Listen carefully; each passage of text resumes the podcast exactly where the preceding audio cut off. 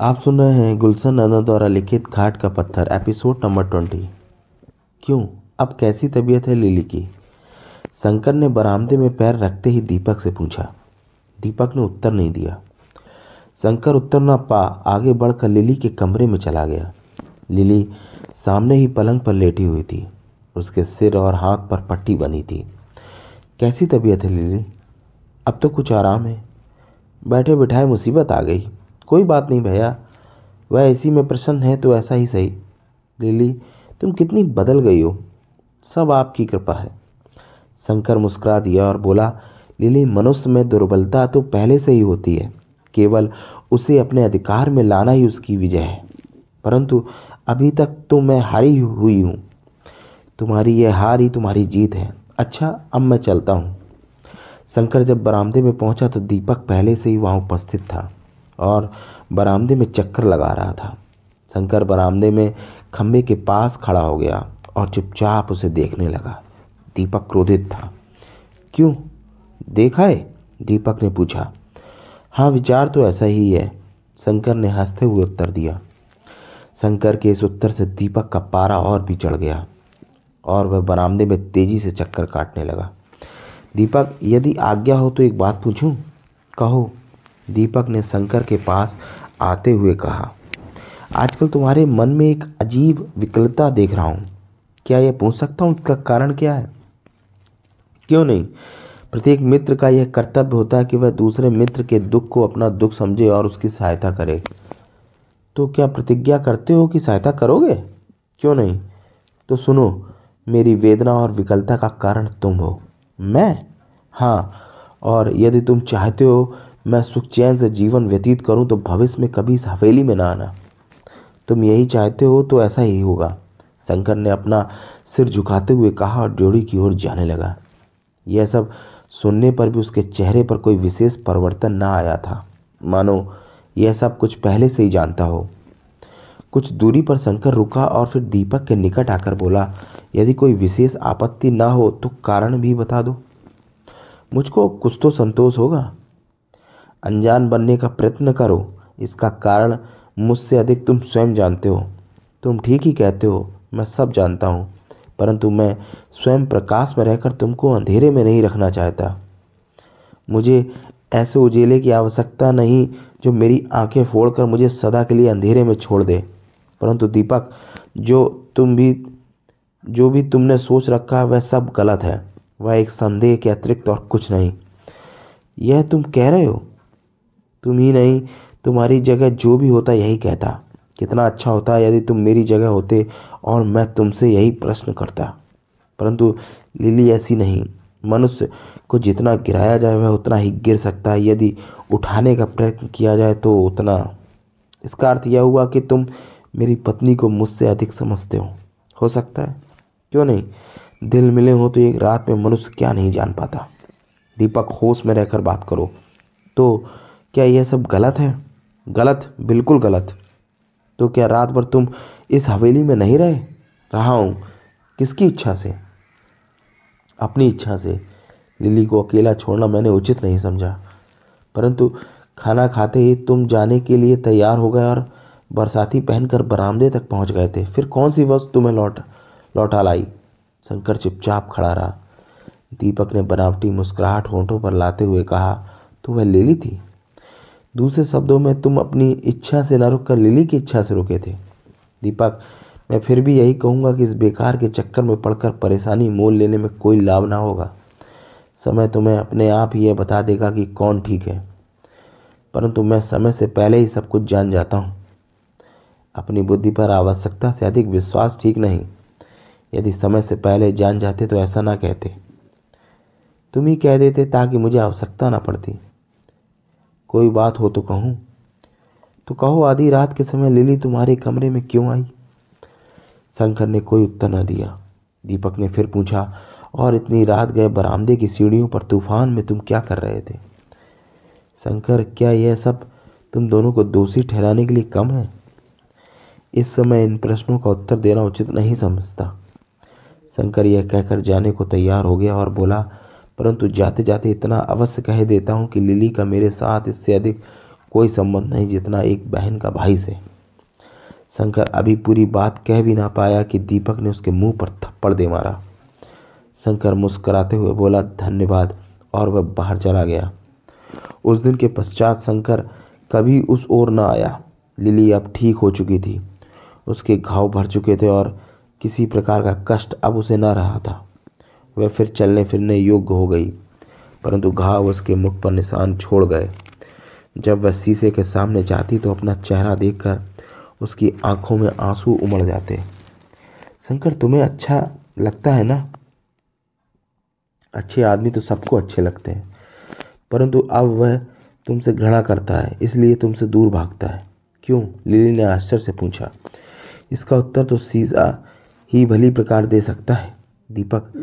ऐसी जली कटी बात करने से क्या लाभ? तुम मुझे जो चाहो कह लो, परंतु उन्हें गलत समझने का प्रयत्न न करो। वह मनुष्य नहीं देता है। क्यों नहीं? दिली तो है जिसे चाहे दानव बना दे, जिसे चाहे देता मैं तुम्हें किस प्रकार समझाऊं? अपना विश्वास जो खो बैठी हूँ। लिली, मैं फिर भी प्रसन्न हूँ कि तुम्हारे हृदय में किसी के लिए तो सच्ची सहानुभूति उत्पन्न हो सकी। दीपक की ऐसी बातें सुनकर लिली रो पड़ी। परंतु अब वह आवेश में न आती वह मौन रहती। टॉम घोड़े पर सवार हो उधर से निकला। लिली ने उसे देखते ही पहचान लिया और आवाज़ दी। लिली की आवाज़ सुनते ही उसने घोड़े का मुँह मोड़ दिया और पास आकर घोड़े से उतर पड़ा। हेलो टॉम, मैं सोच रही थी कहीं पहचानने में भूल ना हुई हो। देखे भी तो बहुत समय हो गया। क्या बात है, आजकल आपने घुड़सवारी छोड़ दी है? ऐसे ही कुछ तबीयत ठीक नहीं रहती। शंकर बाबू कहते थे, जब से काले घोड़े पर से गिरी है, डर सी गई है। नहीं, ऐसी कायर तो नहीं हूँ। हाँ तुम्हारे शंकर बाबू बहुत दिन से दिखाई नहीं दिए। कहीं बाहर तो नहीं चले गए? वह तो कुछ दिन से बिस्तर पर हैं, आपको पता नहीं? नहीं तो क्या बात है? घोड़े पर से गिर पड़े थे, उनकी टांग में बहुत चोट आई है। कब? आज तीसरा दिन है। हमें तो कोई सूचना नहीं मिली। वास्तव में जमींदार साहब भी तो आज चार दिन से उस ओर नहीं गए। वह तो जानते हैं, चोट लगने के समय वह भी इसी ओर थे। हो सकता है कि भूल गए हों। भला यह भी कोई भूलने की बात थी। अच्छा मैं चलता हूँ। देर हो रही है, उनके पास कोई नहीं है। यह कहकर टाम घोड़े पर बैठ गया और पेड़ लगा थोड़ी देर में ढलान से उतर गया। लिली बहुत समय तक वहीं स्थिर खड़ी सोचती रही और फिर कुसुम को साथ लेकर जल्दी से हवेली में लौट आई। दीपक का ध्यान आते ही वह सहम सी जाती। वह क्या करे? प्रत्येक पल उसकी बेचैनी बढ़ रही थी। आखिर उसने जाने का निश्चय किया। वह उठी अलमारी से चादर निकाल कर ओढ़ी और कुसुम को हरिया को सौंप स्वयं जल्दी से तेज पग बढ़ाती शंकर के घर पहुँची।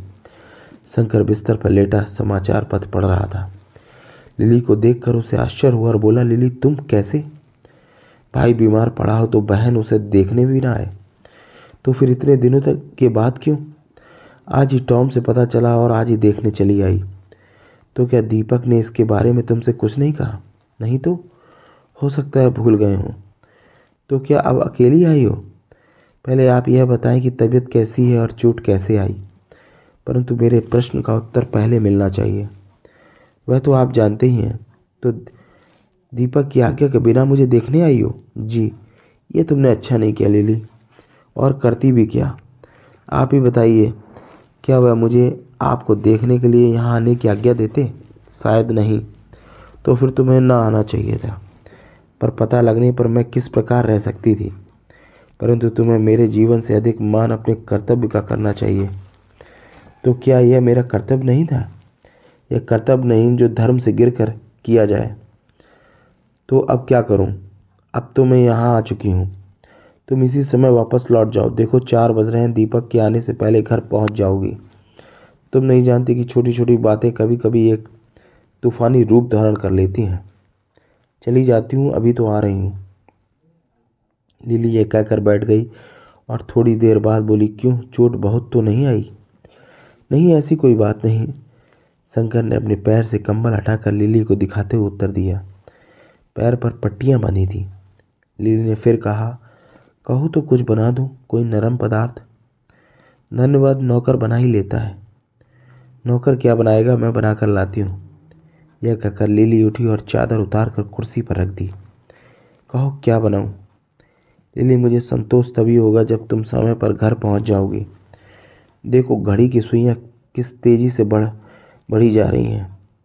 लिली यह सुनकर रुक गई और कुर्सी से चादर उठाकर बोली अच्छा तो मैं चलती हूँ। शंकर को ऐसा जान पड़ा, मानो लिली कुछ क्रुद्ध हो। उसने लिली को आवाज़ दी, परंतु वह न लौटी और मकान से बाहर निकल गई। बाहर निकलते ही उसने एक नज़र अस्तबल की ओर डाली। घोड़े उदास खड़े बाहर झाँक रहे थे। सायकाल के छः बजे थे, जब लिली घर न पहुँची तो दीपक घबराया। वह हैरान था कि बच्ची को अकेला छोड़कर वह कहाँ चली गई।